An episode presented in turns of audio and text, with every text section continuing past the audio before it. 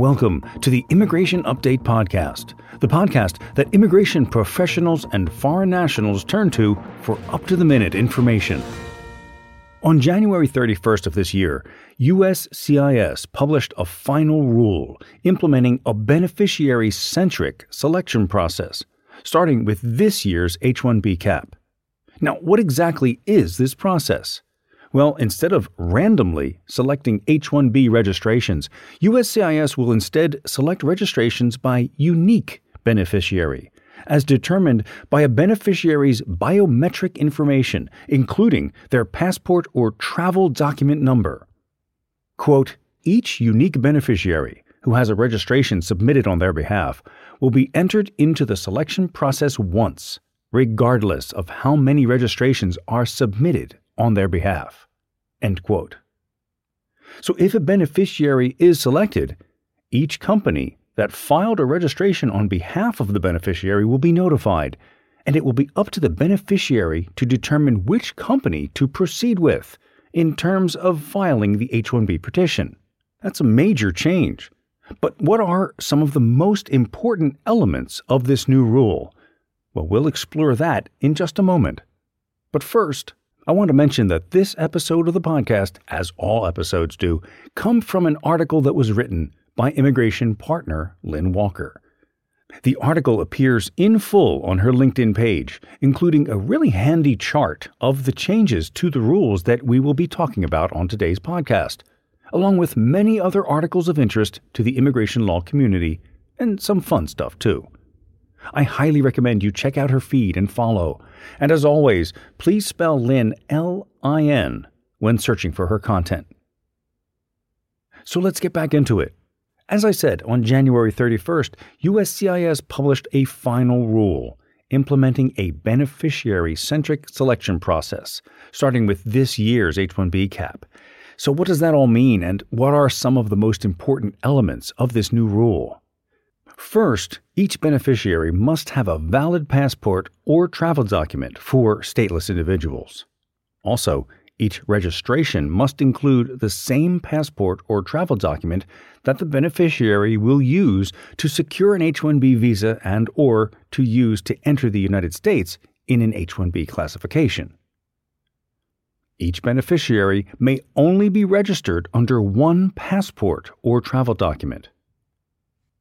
If USCIS determines that a beneficiary has been registered under multiple passports or travel documents, USCIS may invalidate those registrations or deny or revoke the approval of any H 1B petitions based on those registrations. So you may be asking, why did USCIS implement this new beneficiary centric process?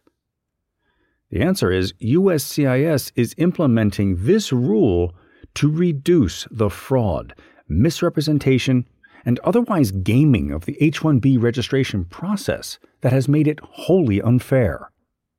As we've spoken about before on this podcast, in fiscal year 2023, nearly 37% of beneficiaries had multiple registrations filed on their behalf. Nearly 50,000 had two or more registrations, approximately 9,000 had five or more registrations, and one particular beneficiary had 83 registrations filed on their behalf. With this new beneficiary centric selection process, quote, the submission of multiple registrations for the same individual by related entities should not increase the chances of selection, end quote. At this time, USCIS is not prohibiting related entries from filing multiple registrations for the same beneficiaries, but may enact such a provision at a later date. So, what else should employers and foreign nationals keep in mind for this year's H 1B cap? The H 1B registration fee will remain $10 per registration this year, but H 1B filing fees will increase dramatically on April 1st, 2024. What's that, you say? Fees will increase dramatically? Yes. Yes, they will, with far reaching consequences. And that will be the subject of our next podcast. So please like, review, and above all, follow to stay up to date with business immigration law in the United States. Thanks for listening to the Immigration Update Podcast with attorney Lin Walker. We'll be back next week with more breaking news of interest to the immigration law community. If you like what you hear, please follow, rate, and review the podcast. It really helps us grow. If you'd like to suggest a topic for our podcast or have any questions about your particular business immigration situation, please contact Lin at lwalker at meyner.com.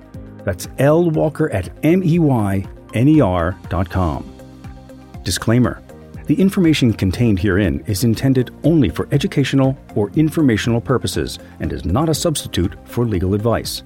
Further, listening to this podcast in no way establishes an attorney client relationship between you and Meyner and Landis LLP. Listeners should consult legal counsel for definitive advice regarding the current law and regulations and how those apply to your unique situation within your organization.